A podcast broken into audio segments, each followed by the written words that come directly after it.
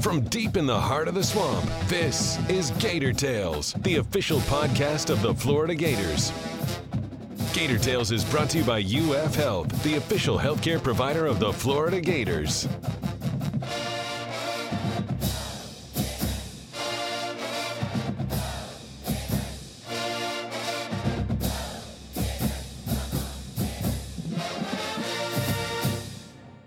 Welcome to Gator Tales. I'm your host, Adam Schick. If there's one thing we can all agree on about the current state of college athletics, it's that the landscape has shifted so much in the world of NIL and the transfer portal that it's a brave new world for everyone, and those claiming to have all the answers aren't fooling anyone. On today's show, we'll welcome FloridaGators.com senior writer Scott Carter for a roundtable chat about the Jaden Rashada saga, the near future for the Gators at quarterback, a mammoth new offensive lineman joining the program, former Gator Ran Carthon's ascension to NFL general manager, a record setting night for gymnastics, and the success of the supersized NFL playoffs in the PAT. Then, sophomore Kowacie Reeves stops by to talk about his growth on the court in year two, adjusting to Todd Golden's coaching staff, and of course, his signature hair. But first, it's time for the Gator Roundtable presented by Pet Paradise. Pet Paradise is your complete pet healthcare destination with resort style day camp, overnight boarding, professional grooming, and compassionate veterinary care from New Day. All located under one roof to serve pet fanatics like you. Book today at petparadise.com, the official pet care provider of the Florida Gators. It is a very small round table today, room for, for just two of us, myself and FloridaGators.com senior writer Scott Carter. But we do have a number of things to talk about. And Scott, let's start with the one that is not just the, the talk of Gator Nation, but really um, being bandied about all around college football. And that is, of course, the Jaden Rashada saga, um, which appears to have come to some type of end, at least relative to his immediate future at Florida. Uh, so tell us what you can about where we are, how we got here, and, and what's next for Florida at the most important position on the field. Well, you know, Adam, I think the, the latest is obviously that, you know, Jaden Rashada has uh, requested to be released from his uh, NLI.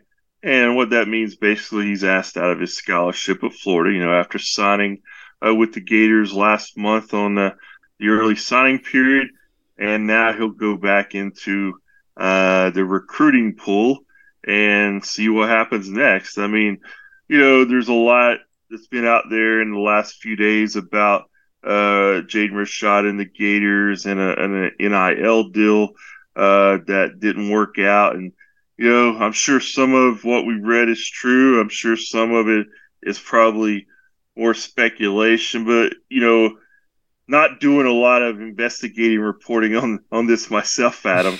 I'll just I'll just say that you know the bottom line is it does not appear that you know he's going to become a Gator, and uh, you know I don't know. I, will be fascinated like once some of the dust clears and maybe if all the facts come out or one of the parties involved just kind of breaks it down like how it how it happened and uh but you know it's it's unfortunate for him uh you know, a very talented guy from Pittsburg, California. It's unfortunate for the Gators. I mean, they obviously liked him as a player. You don't you don't uh, sign a guy uh, to come in as you know main quarterback in this class uh, if you don't like him. So, uh, but you know the way college football works today. I mean, I'm gonna we're gonna see more of these kind of scenarios unfold until some kind of structure on the NIL is put into place. And it's unfortunate that, you know, these kind of stories dominate the news cycle uh, in the off season, or at least early off season so far. But that's where we are. And, uh, you know, it certainly has been a dramatic week if you're one of those people who follow recruiting and live on the message boards. I'm not necessarily that kind of person, Adam, but this one even got out to the mainstream. Yeah. Uh, so, that's, like I said, that's just where we are and we're going to hear more of these stories. And it, it, you know, Florida just happened to be the school that was in the spotlight. Next week, it could easily be somebody else. But uh, so what? What's next for the Gators? You asked. I mean, I think next, you know, we'll see if they add another quarterback, and it's so different than the past era because really, with the way college football is structured now, you know, used to, you know, you sign players on National Signing Day and maybe you get a transfer over the summer. Uh, but now you can get transfers certainly over the summer who can play right away. Uh, there'll be players who signed in the, the early signing period who will transfer over this summer uh, and get back into the recruiting pool. It's just it's just fascinating to see where we are as a sport right now. Uh, but for Florida right now, as of this moment, you know you've got Graham Mertz transfer from Wisconsin. You have Max Brown, uh, the true freshman last year from uh, Tulsa, and then you have Jack Miller III, uh, the Ohio State transfer who we saw play in the Las Vegas Bowl. So those right now going into spring football, and of course there's a couple of walk on possible you know, if they continue their careers. I think Kyle Ingle being one of those guys. I don't know where that stands, but those three guys I mentioned, you figure Mertz is probably going to go into it the most experienced, obviously, probably going to be atop the depth chart. And when you think about Rashada, what would his spring practice have been like? It would have been more for just getting acclimated than anything. And I think they brought in a guy like Graham uh, Mertz to, you know, teach the younger guys and maybe uh, lead by example at that position. So uh, I still think Mertz and Miller is most likely of those two. I mean, that's one of those guys – as of this moment, you expect to probably start the season opener next year. But there's a lot of time between now and what is it, September the 2nd at Utah or whatever that date is. So will they add another quarterback? It's possible. Uh, can he play in the season opener? It's possible. There's not a lot I rule out these days, Adam. Except right now, I'm ruling out that you know Jaden Rashada is gonna gonna be that guy for the Gators. As you noted, the uh, the transfer portal makes uh, player acquisition seemingly a year-round business now. Uh, and Florida did get some some big news at a position of need with a uh, a big guy at that that'll be critical to rebuilding that offensive line. Yeah, you know they got Damian uh, George uh, from Alabama, a guy out of Houston, Texas. And uh, you know I was doing some research on him. Always kind of curious. To, okay, the, he started some at in 2021 at Alabama didn't play a lot this past year. I think he only took about 20 snaps. And, you know, he was with Alabama when they came down to play the Gators in 2021. Uh, that that game at the Swamp where Florida almost pulled it off at the end. He did not play that game, but then after that, he really established himself as one of the regulars in the rotation. And for whatever reason, he kind of fell off in the 2022. And it, as we see every day, basically, uh, he's looking for another opportunity he's a great fit for Florida because he's got some experience. Comes from obviously a, a great program in Alabama. Um, the best thing I've found from him in his background, uh, Adam, you know, he played on three straight championship teams. When you go back to his last two years of high school and his freshman year at Alabama in 2020 hmm. when they won the national title, so the guy has seen what winning looks like up close. Uh, he's 6'6", 340 pounds. Uh, probably going to be slotted at right tackle for the Gators. Would not be surprised me if he's in the starting lineup that opening game at Utah. I mean, they brought him into play, and he's got some in- impressive credentials. It was a teammate of the Ole Miss running back Zach Evans in high school. Uh, so I mean, they they won a lot. Uh, he was a big part of that running game. And again, he got to Alabama where the depth is so deep, and you know he was in and out of the lineup there. Uh, and again, he's looking for another chance. So I, I, think it's a good pickup for Florida and one they really needed with after losing Michael Tarquin uh, to USC at that right tackle position. Uh, they got Austin Barber back. Uh, they've got they lost Richard Gouraige, they lost Ethan White, they lost O'Cyrus Torrence. So they need some people up there, and uh, George uh, certainly adds a, a big body and a veteran player. Speaking of the uh, the player acquisition business, that's also a constant thing in the NFL. And on the bottom line this week, saw some news that was uh, was surprising to me because I haven't followed him that closely. Ran Carthon has become the general manager of the Tennessee Titans, and Scott, it's one of those things where you know you're getting old, at least from my perspective, when the guys you watched play become coaches and this is like another level. Then they become executives, and you're like, wait, what? I remember that guy when he was in the swamp. So it's it's a yeah. cool it's a cool note on a on a former Gator who I imagine a lot of people probably lost track of because he didn't end up having you know some storied NFL career, but obviously has gone a different path and ended up getting to the top. Yeah, after his playing days were over, he he went in, excuse me, he went into the player personnel side of the business and has slowly climbed up through the ranks, has been with the 49ers in a, a role in uh, that side of it the last few years. And now he's going to be GM and running his own team. And uh, it's been a while since I've talked to Ran. I remember getting with him uh, three or four years ago on a, LSU story I was writing about where he was involved in. But even then, he was already kind of one of those guys that you knew was going to do something special in the NFL on the player personnel side and is very well respected. And I was uh, watching a report on him taking over the Titans where uh, I think it was the NFL Network. They said, you know, here was a guy when he was a kid, he would actually buy these preseason magazines and stuff and and mark them up and create his own like kind of NFL drafts. So I mean, it's just hmm. he's obviously thought about that side of the game for a long time, and uh, now he's going to get to do it at the biggest uh, level in NFL, and uh, you know, hopefully he's taken over a franchise that's had some success. Uh, you know, but they're obviously in a rebuild mode or a retool mode. And uh, as a GM, I got to think that's probably the best mode to be in when you're coming into a new job because you really get to put your fingerprints on the franchise right away. So great opportunity for Ran Carthon and a guy that, like you said, a lot of fans probably kind of forgot about him after uh, his playing days were over, but he certainly hasn't forgotten of the game, and now he's going to get a, a chance, like we talked about, on the big stage. Objective number one: find someone other than Derrick Henry that can help you win games, just as a as a start. You know, that's probably probably what you should do on day one. Um, I want to turn our attention now to gymnastics. Smash cut from football, football, football to gymnastics, but arguably, I don't know, maybe maybe the most popular sport at Florida right now, Scott. Uh, and they had a, a, huge meet last weekend against Auburn, which meant not just a two of the top teams in the SEC, but also the chance for Gator fans to see an Olympic champion in the O Dome. Uh, tell us about the meet against Auburn and what stood out to you. I want to start with the crowd, like you just mentioned. This sport is very popular with Gator fans right now. That's the loudest I've heard the O Dome in a while. I mean, that place was sold out, and I've been to, I've been to several sold out gymnastics meets there, and I don't remember ever seeing this the arena packed so tight up to the top or so loud. And you know, it was uh, just a spectacular night for the Gators and for gymnastics fans because you know we're talking about you had the the reigning NCAA champion in the house and Trinity Thomas. You had the reigning Olympic all around champion in Auburn's uh, Suni Lee.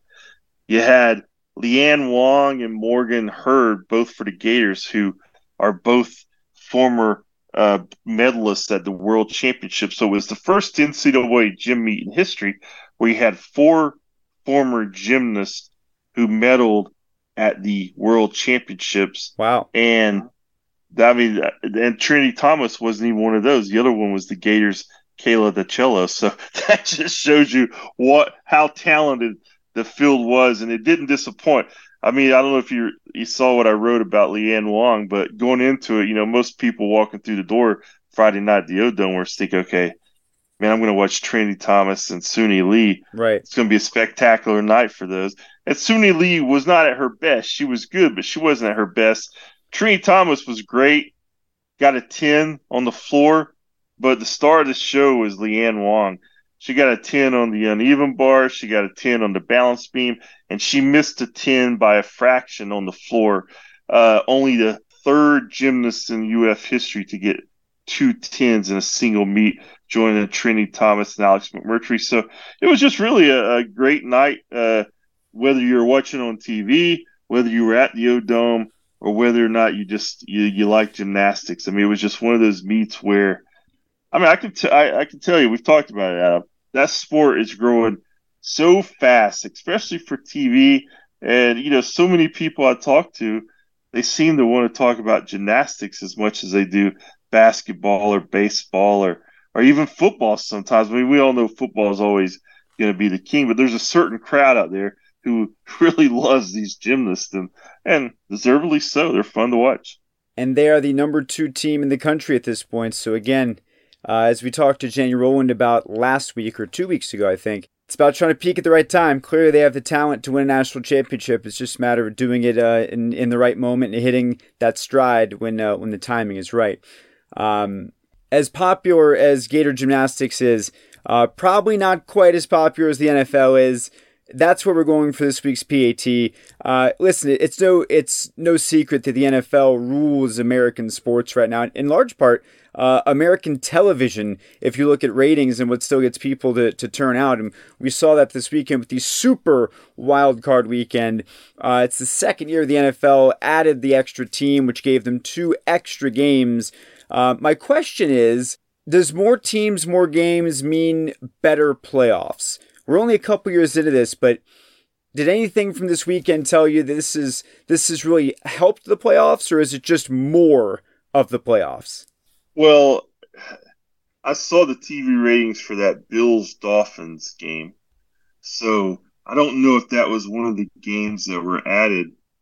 I guess it was because of the Dolphins, right? Yeah, that yeah, that was the two seven game, and then on yeah. the NFC side, it was the San Francisco Seattle was the two seven, yeah. which was a really close game until late in the third quarter. I mean, if you're the NFL, you're sitting there probably Roger Goodell's, you know, dumping some bags of money out on the table at his Monday morning meeting. Hey, boys, look at this. So everybody I'm gets sure, to eat today. yeah, I'm sure that he loves it. You know, from a football fan, I mean, I don't mind an extra game or so. I, but when I saw the Dolphins at their record against the Bills, I mean, I wasn't even expecting to be that good of a game, but I found myself tuning in. Um, the Seahawks 49ers game didn't see one second of it the only other game over the weekend I was curious about in NFL was, and I, it's just me because I'm more of a college football fan than an NFL fan, but I certainly wanted to see a good game on Monday night when the Bucs and Cowboys played, and it turned out to be a dud, so I turned it off at halftime. Uh, but yeah, I mean, Adam, you, you, you, I think you answered this question in your intro. I mean, the NFL is king. Uh, I think all 32 teams could make the playoffs and people to watch. And I think they could play another season right after this season and people would watch. I just, I mean, the NFL, it's why the owners of the, those teams, they are some of the richest people in the world. I mean, yeah. because it is such a cash cow. Yeah. It's a phenomenon. It's, it's, it's like Disney World, man. It's, it's, it's just, it's an amazing how popular it is. And the, you know, I, have got I'm a little bit old school. I I do like tradition. I, I value that that kind of thing, and I don't want to see it get too. I don't think it can get too much watered down when you're having teams like the Bucs eight and nine hosting a playoff game. Yeah, I mean, you know, the NFC South was a train wreck this year. I hate seeing losing teams get into the playoffs. Uh, it just, you know, even though I was going for the Bucs over the Cowboys because I'm a sucker for a nostalgic story. I thought, okay, maybe Tom Brady's finally to pull his magic here at the end. Didn't happen.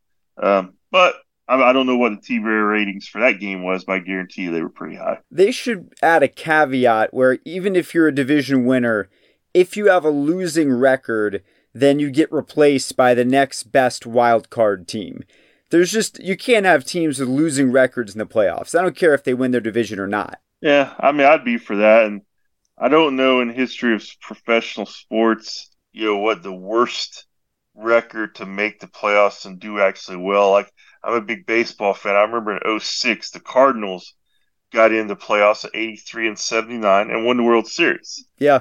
And uh, and of course the Mets back in 73 with Willie Mays, I think they went like 82 and 79 and made the World Series and lost to the A's. The Braves World Series team in 2021 had the worst record of any team in the playoffs. I think they won 87 yeah. games. Yeah, so you, you'll see that once all, but they, they still were 15, 14 games over 500. Right, right, right. The Bucs, you know, lose more than you win. It's like bowl games getting in with losing records. We've seen some bowl teams do that in recent years. Uh, I think that's even more watered down than what we're talking about here in the NFL. Again, uh, as long as people keep uh, keep watching, there's a chance that they'll keep expanding. Just like as long as people keep paying for gas, it'll just continue to go up and down, right? it's a supply and demand world, and that definitely includes the NFL as well. Uh, wouldn't yes. be surprised if they try and get more teams in the playoffs now because of the success of the the seven teams in in each conference. Or just this podcast. I mean, if Roger Goodell's listening to us, that's right. He's like, he's like, you know what? These guys are onto something, man. Yeah. We're gonna we're gonna single handedly uh, convince the NFL to go even broader, bigger and broader with the uh, with the postseason. But uh, I don't know if that's going to happen overnight. What I do know will happen overnight is more content being churned out by you on FloridaGators.com. Uh, and again, as this transfer portal keeps going, listen, who knows what we'll be talking about this time next week? That's the beauty of it. That's why it's it's fun to watch, but I can't imagine it's fun to participate in and have to be the one pulling in and trying to keep these players through all this chaos. But uh, we will we will have that information. It'll be on FloridaGators.com. Make sure to follow Scott at Gators Scott on Twitter for the latest news and updates. Uh, Scott, thank you so much. We'll talk to you next week. All right, um, thank you, and hopefully uh, Sean and Chris will transfer back into the podcast next week. That's right. Re-enter, re-enter the portal. yes, yes. When it comes to having a signature look, athletes can stand out in a number of ways. And much like Dennis Rodman set the standard for drawing attention with increasingly unpredictable hairstyles, Kowacie Reeves has also become known for his freewheeling follicles. We spoke to the sophomore guard about his trademark feature and the reactions it garners, but began by discussing his early years up I 75 in Macon, Georgia. Oh, it's cool, man. It's like, it's not really that much to do there. I want to say it's a small town. It's small, like it's more like historical. Like there's not really that many attractions there, like tourist stuff mm-hmm. and stuff like that. It's just really just you know just a little simple town, honestly. So what does what does one do to stay uh, to stay entertained in Macon if it doesn't doesn't have those kind of things you're talking about? What what was going on there that was uh, that was exciting? just normal stuff, really, movies, stuff like that. Uh, but now we do have like the Cherry Blossom Festival in Macon. Oh, that's cool. Okay, that's something we would do every year. So when did when did basketball enter the picture for you? What do you remember about when you first started playing? I first started playing when I was like four, and I was just like playing around with it though, because I was playing other sports as well. And I didn't really get all the way serious. Like I just knew I was only going to be playing basketball till like freshman year of high school. Hmm. What uh what was it that, that made basketball the, the clear winner for you and uh, the, the sport you, you knew you wanted to pursue? Well, baseball, I always liked baseball, but then I just like kind of fell out like I just didn't really want to play it no more. Like I wasn't interested in it anymore. And then football, it was I didn't know how big I was gonna get. So it was like a business decision that like I was like five nine ish going into freshman year of high school and everyone else was getting bigger and those hits were getting harder. So I was like, yeah, I'm cool. I'm just, I'm, i like basketball. Yeah. I, yeah. I, I like the sport where they're not allowed to hit me, right? so at, at, what point did you realize basketball could could take you places? Because there's obviously a difference between, well, I'm going to really focus on this sport and oh, this can get me to college. This could be a career for me. What was it that told you you could take that path? Around the end of my freshman year, going into my uh, sophomore year, like that summer, it, uh, actually it was UF. They were recruiting a guy on my team, and he was like top ten in the country. But then the old staff here, they like started recruiting me, but I was still around the same size and stuff like that. And I just thought like maybe they were just trying to use that as a way to get him him.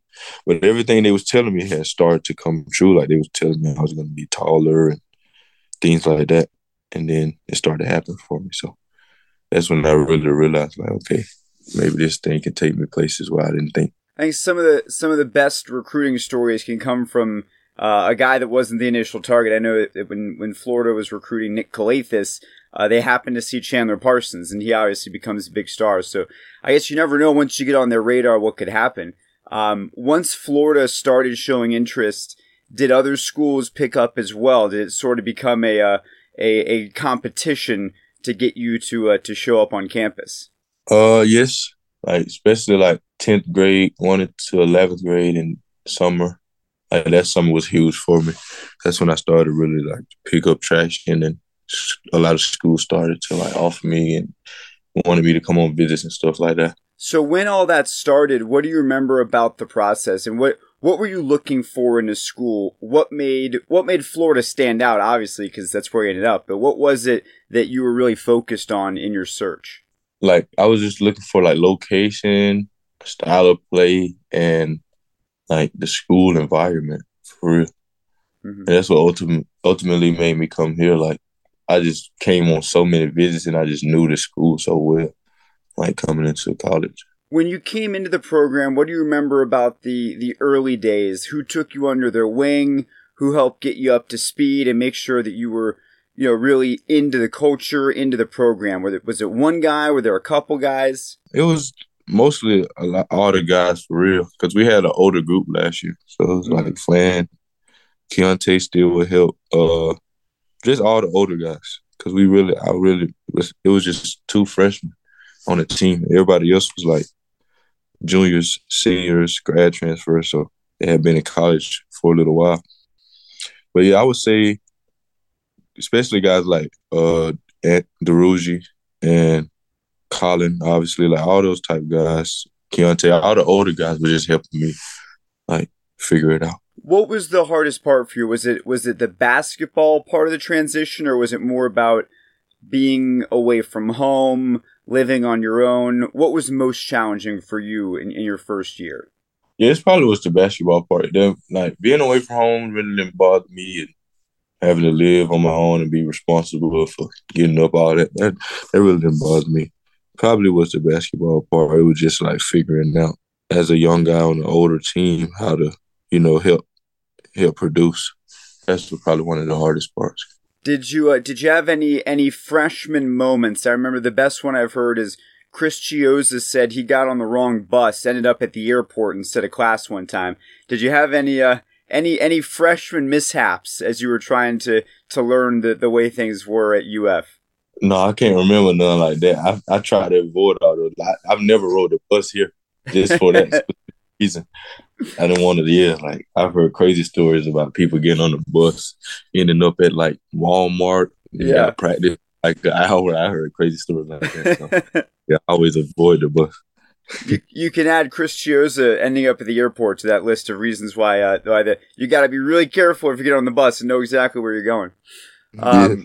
So you were you were obviously recruited by uh, by Coach White and the previous staff, uh, and then they leave at, at the end of last year. What do you remember about that time? How how challenging was that for you when you know you just finished your freshman year, you're just kind of getting the hang of things, and then this this huge unexpected event happens that kind of changes everything for the program?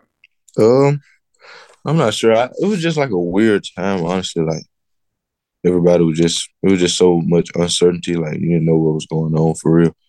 That's really how I remember that time. Everybody just trying to figure out what they was going to do for the next year. So when the new staff came in and, and you met them, you got to know them, what was it that made you want to stay? I mean, a lot of people leave in that scenario. So what did they tell you? What, you know, what areas did you click where you realized, okay, this is still going to be the best place for me moving forward? It, it was like just the how comfortable I was with them. I spent like the whole spring with the new staff and I knew what they was about. You know, that what ultimately kept me. Like I just was already used to this environment also. Mm-hmm. So that's another thing that was like helped me. Yeah, for the most part, that was it. Just I was used to this environment, and then the coaches came in and like really talked about their plan for the season. It really like sold me on that. So, what have you seen change the most from last year to this year? What what parts of the program can you clearly see are, are different, or what what approaches has the new staff taken that were different from the way things were before? Oh no, it's just the whole culture is different. Like we just do certain things different. Like like we lift like weights right before practice. It's just like just little things that's different. I have to ask, what was it like uh, playing against Coach White and so many of your former coaches and staff members a couple weeks ago? I, I have to imagine that was kind of odd, but was it was what you expected to be? Did you did you pretty quickly forget about it? Just became a, a normal game. What what was that like? No, it was definitely fun. I mean, it's always fun to just play against. It's not a um, normal situation, your whole entire staff leaves for the school. So that's like it was fun just seeing those guys again. You know, getting to compete against them. I actually knew all their staff, even because they it was Coach White and two other coaches from the staff last year that were here, and then their other their other assistant coach was at Clemson. He recruited me out of high school, so I actually knew hmm. all the coaches. So that was like that was like just a fun, you know, experience. Was it was it fun because you won, or would, would it have been less fun if you had lost against them? Probably. Definitely, definitely, it would have been less. It's always fun when you win, right? It's always fun when you win. Um, when when you look at your game in particular, in what ways do you think you've improved and, and evolved the most from freshman to sophomore year? Because I know that that's a big jump for a lot of people where they make some strides. So where where do you think that's happened for you? Um, I think the biggest jump is just like being more complete all around, like giving like being better on defense, rebounding better, and like doing things besides shooting. Last year, if I really wasn't just like making threes, I wasn't really playing. I have really helping helping produce. So this year, I like rebound better, go to the basket, like mix it up, and then just help. You know, I think I help in other ways more than just that now. Um, I have to ask you about your hair. I'm sure you'd ask about this all the time, uh, but it's the first thing people notice about you. As I feel like ever since you came on campus, um, when did when did doing crazy things with your hair become a thing? Where where did that come from? Uh, it was always a thing for me. I just like creativity. Like I really don't, I don't know how to explain it, but it never really like it never really bothered me. Like some people would be like scared to do a certain thing because like what they'll think people perception of them would be, but that never bothered me. So I think that may be like what people like about it. I don't know. I just whatever I'm feeling, that's what I go with and it's always kind of been like that. Even when in high school, it wasn't to this extent, but I always had like my hair like, or just do it, did stuff how I wanted it, how I wanted it to look. So where where do your ideas come from? Like I'm I'm thinking, is this like do you have a, a list of ideas and you just check them off one by one? Where does the inspiration come from for uh, for what you do with your hair? No, it's definitely just spontaneous, like whatever I'm thinking or whatever somebody suggests to me. I'll try. Do you have like a time where it's okay? Every two weeks, I got to change this up, or every every week, I need something different, or is it just as as things hit you, they sort of just you go with it? Yeah, as things hit me, I really don't have like a time frame. There's no process here. Yeah, no, it's completely like on spot, spontaneous. I'm curious, what what do your your friends, family, teammates think? Do they ever give you a hard time about it? Or are they ever like, wait, what? They they saw you on SportsCenter, like, what is going on with that today?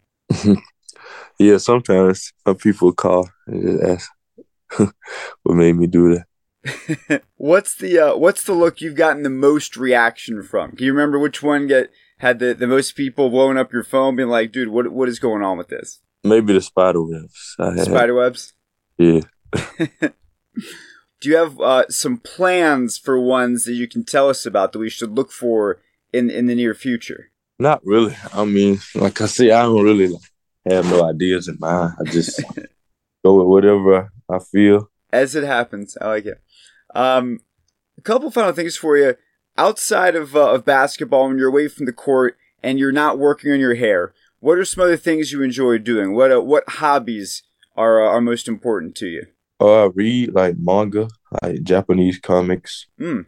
I like draw, sketch, sketch a lot you know, things like that.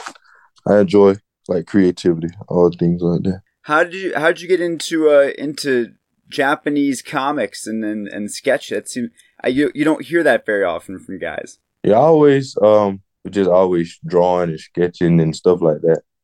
Uh, like just growing up, and then the comic thing, Japanese comics. I was I picked it up during COVID you know, everybody was at home just trying yeah. to find something. And I started reading them, and then it just became something else. And now I have like this big shelf, bookshelf collection of them. I don't know. Did Did you learn how to read Japanese to be able to uh, to get into that?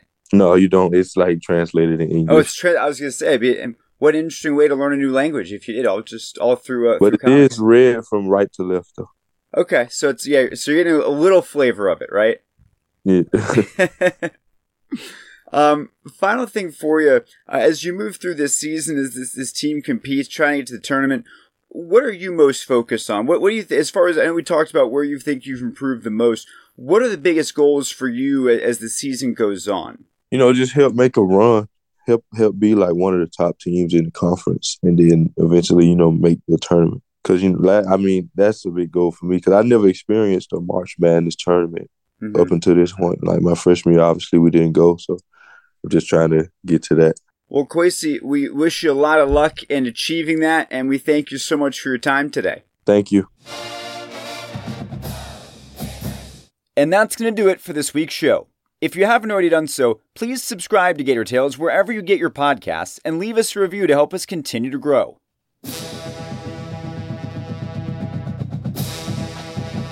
Be sure to keep track of all of the orange and blue action by visiting FloridaGators.com, then come back here every Thursday during the athletic season for an all new episode. Until then, I'm Adam Schick. Thank you so much for tuning in to Gator Tales.